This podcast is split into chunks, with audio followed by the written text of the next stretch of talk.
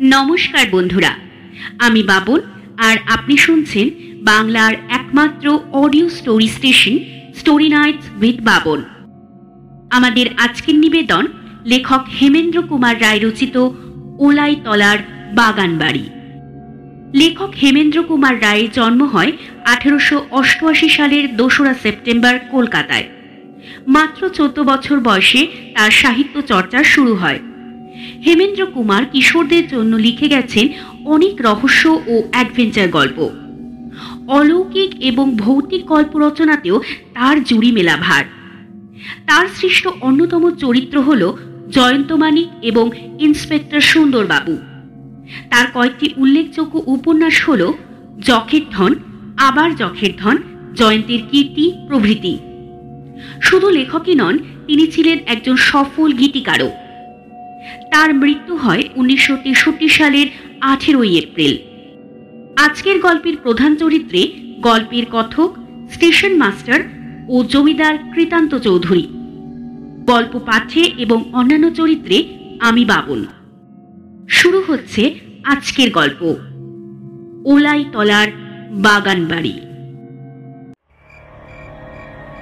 Station master তার লণ্ঠনটা আমার মুখের সামনে তুলে ধরলেন। তারপর থেমে থেমে বললেন ওলাইতলার বাগান বাড়ি আপনিও ওলাইতলার বাগান বাড়িতে যাচ্ছেন কিন্তু কেন? মামুদপুরের জমিদার কৃতান্ত চৌধুরী বিজ্ঞাপন দিয়েছেন।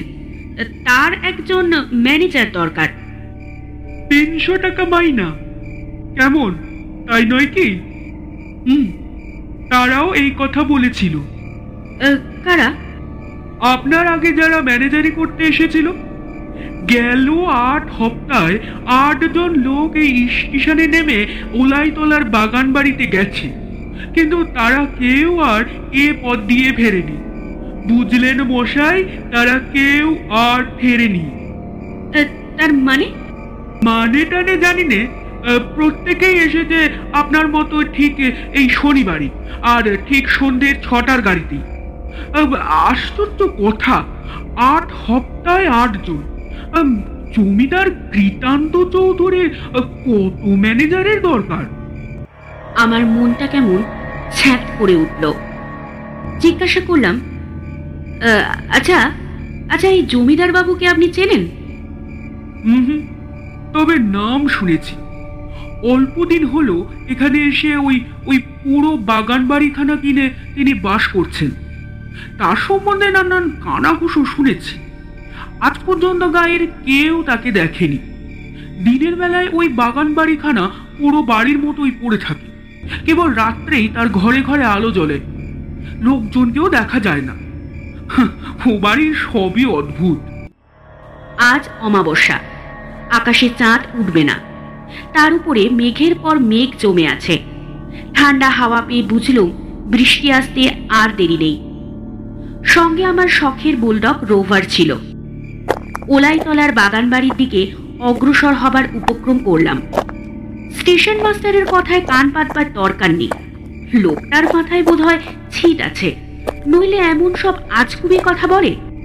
স্টেশন মাস্টার ডেকে বললেন আরে ও মশাই তাহলে নিতান্তই যাবেন? হ্যাঁ সেই রকমই তো মনে করছি। তাহলে পদঘাট একটু দেখে শুনে যাবেন। ওলাইতলার বাগান বাড়ির ঠিক আগেই একটা গোরস্থান আছে। আগে সেখানে খ্রিস্টানদের গোড় দেওয়া হতো। গোরস্থানের নাম ভারী খারাপ। সন্ধ্যার পর সেদিকে কেউ যেতে চায় না। আমি আর থাকতে পারলুম না। বললাম, মশাই মিথ্যে আমায় ভয় দেখাচ্ছেন। আমি কাপুরুষ নই। দরকার হলে ওই গোরস্থানে শুয়েই রাত কাটাতে পারি। অত্যন্ত দয়ার পাত্রের দিকে লোকে যেমন ভাবে তাকায় সেইভাবে আমার দিকে তাকিয়ে স্টেশন মাস্টার একটুখানি ম্লান হাসি হাসলেন। কিন্তু মুখে আর কিছু বললেন না। দামোদর নদীর ধারে উলাইতলার সেই প্রকাণ্ড বাগান ও প্রকাণ্ড বাড়ি। মাইল খানিক পথ চলার পর যখন তার ফটকের সম্মুখে গিয়ে দাঁড়ালাম, তখন ফোঁটা ফোঁটা বৃষ্টি পড়ছে। দেউরিতে দারওয়ানের কোনো সাড়া না পেয়ে ফটক ঠেলে ভিতরে গিয়ে ঢুকলাম। আমার হাতে ছিল একটি হ্যারিকেন লণ্ঠন। তারই আলোতে যতটা পারা যায় দেখতে দেখতে এগোতে লাগলাম। অনেক কালের পুরনো বাগান এবং তার অবস্থা এমন যে তাকে বাগান না বলে জঙ্গল বলাই উচিত। পুকুরের পাশ দিয়ে যেতে যেতে দেখলুম, পানায় তার জল নজরে পড়ে না। ঘাটগুলো ভেঙে গিয়েছে। বাড়িখানার অবস্থাও তথই বচক। ভাঙা জালনা, ভাঙা থাম, চুনবালি সব খসে পড়েছে। যে জমিদার তিনশো টাকা মাইনে দিয়ে ম্যানেজার রাখবেন, এইখানে তার বাস। মনে খটকা লাগল। অসংখ্য ঝিঝি পোকার আর্তনাদ ছাড়া কোনো জনপ্রাণীর সাড়া নেই। অথচ বাড়ির ঘরে ঘরে আলো জ্বলছে। একটু ইতস্তত করে চেঁচিয়ে ডাকলুম। বাড়িতে কে আছেন? শুনছেন? বাড়িতে কে আছেন? সামনের ঘর থেকে মোটা গলায় সাড়া এলো। ভেতরে আসুন। ঘরের ভেতরে ঢুকলাম। মস্ত বড় ঘর। কিন্তু কোণে কোণে মাকড়সার জাল। দেওয়ালে দেওয়ালে কালি ঝুল মেঝের এক ইঞ্চি পুরো ধুলো।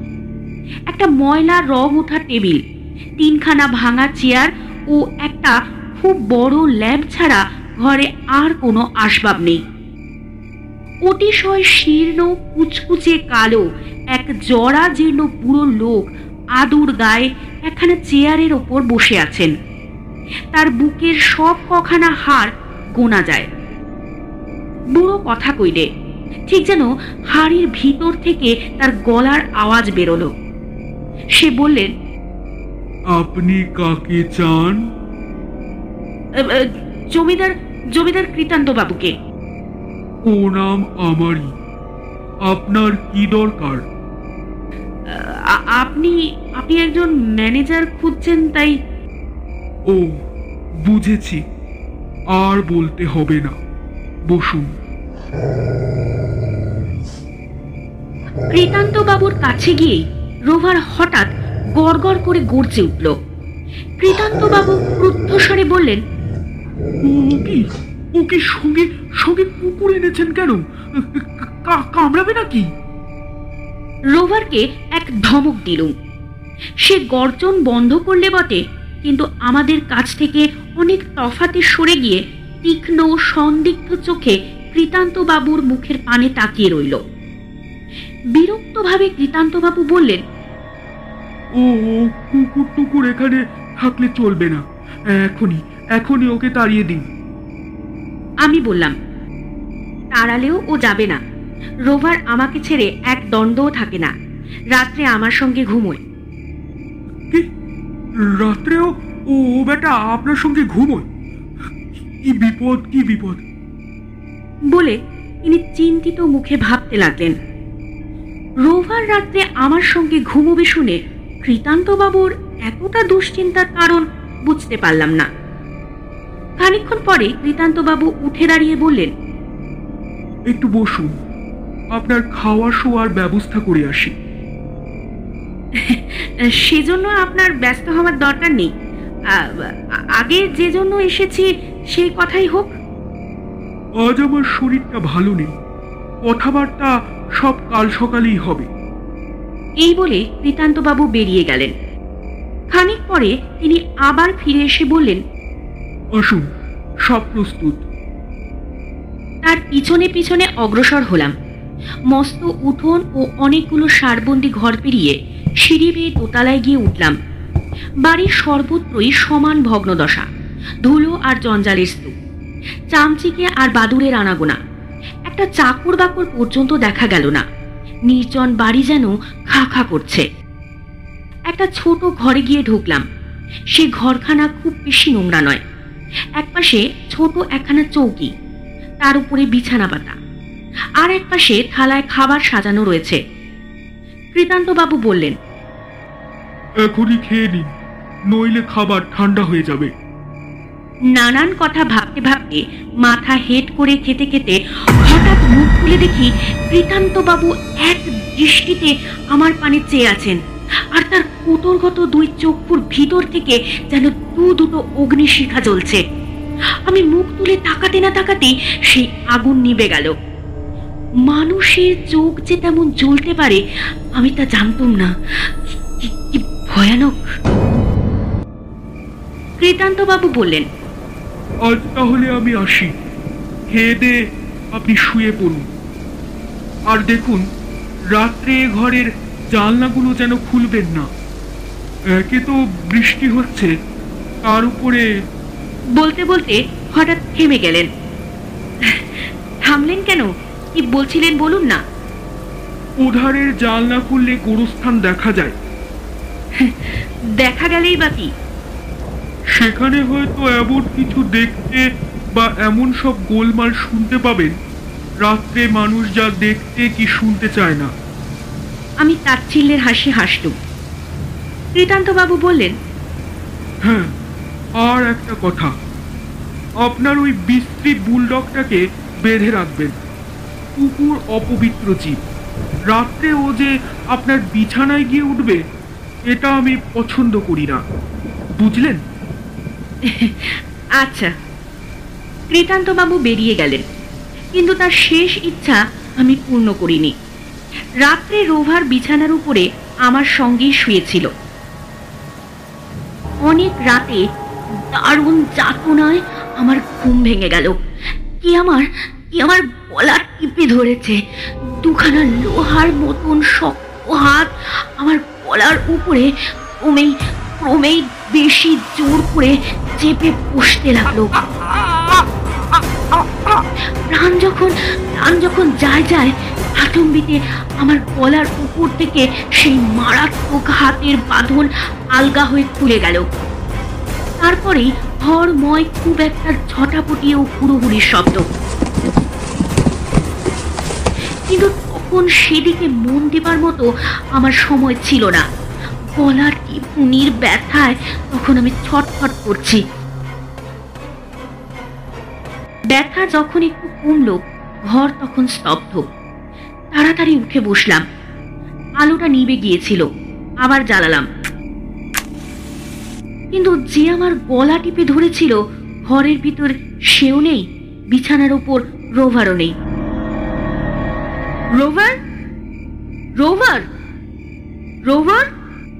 বলে অনেকবার ডাকলাম, কিন্তু তার কোনো সাড়া পেলাম না। হাতের ঘড়ির দিকে তাকিয়ে দেখলাম রাত একটা বেজে গেছে।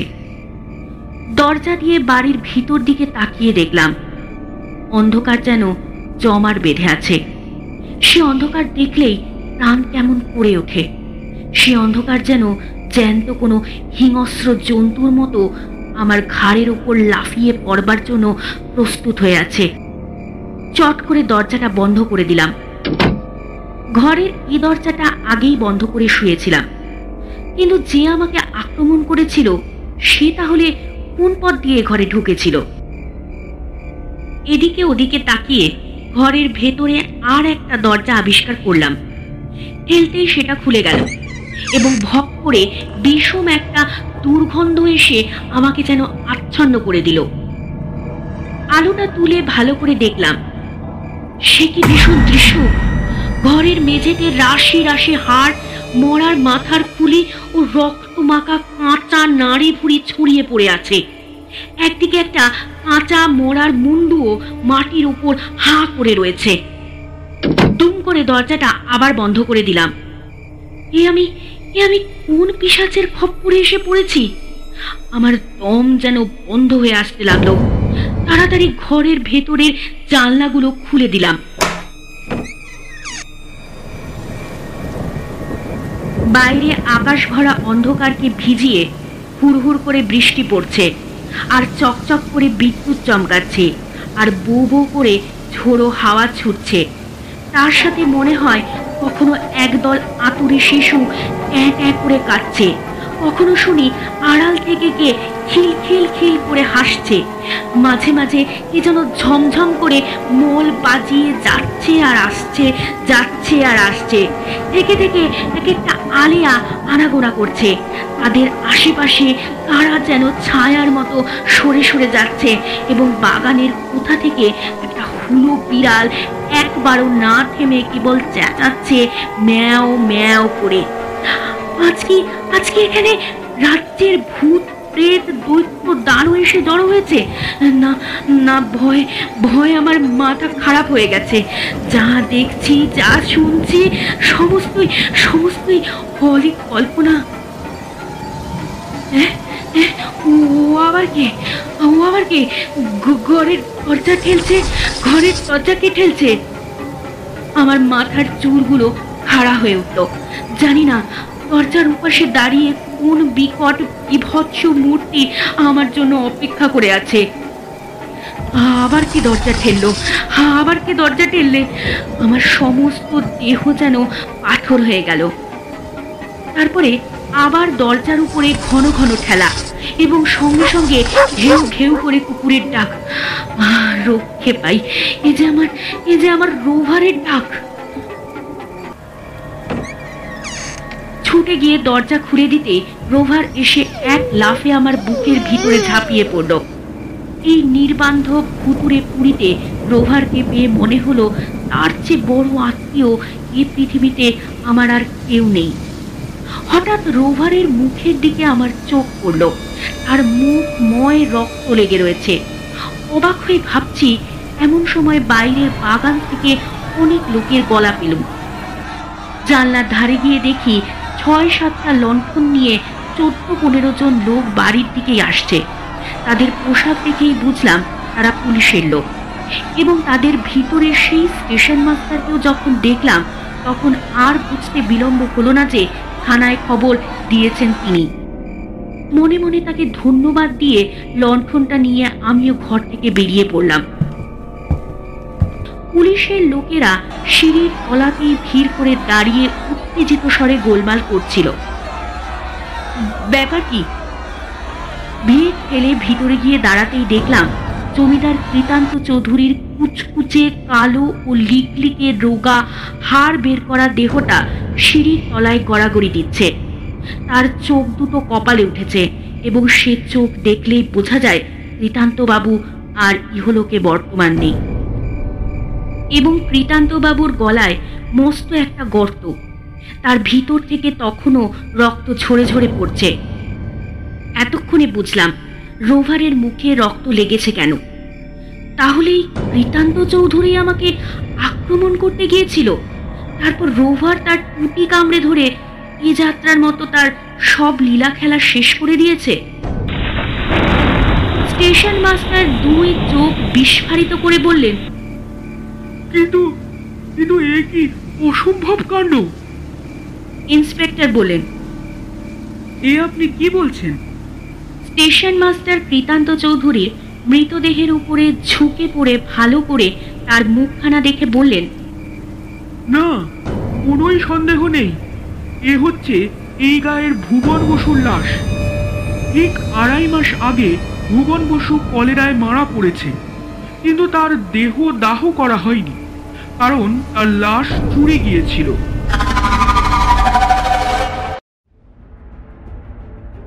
শেষ হলো আজকের গল্প। গল্প কেমন লাগছে তা কমেন্টের মাধ্যমে অবশ্যই জানান। সেই সঙ্গে আমার চ্যানেলে নতুন হলে এই চ্যানেলকে সাবস্ক্রাইব করুন। ভালো শুনুন, গল্পে থাকুন। Stay tuned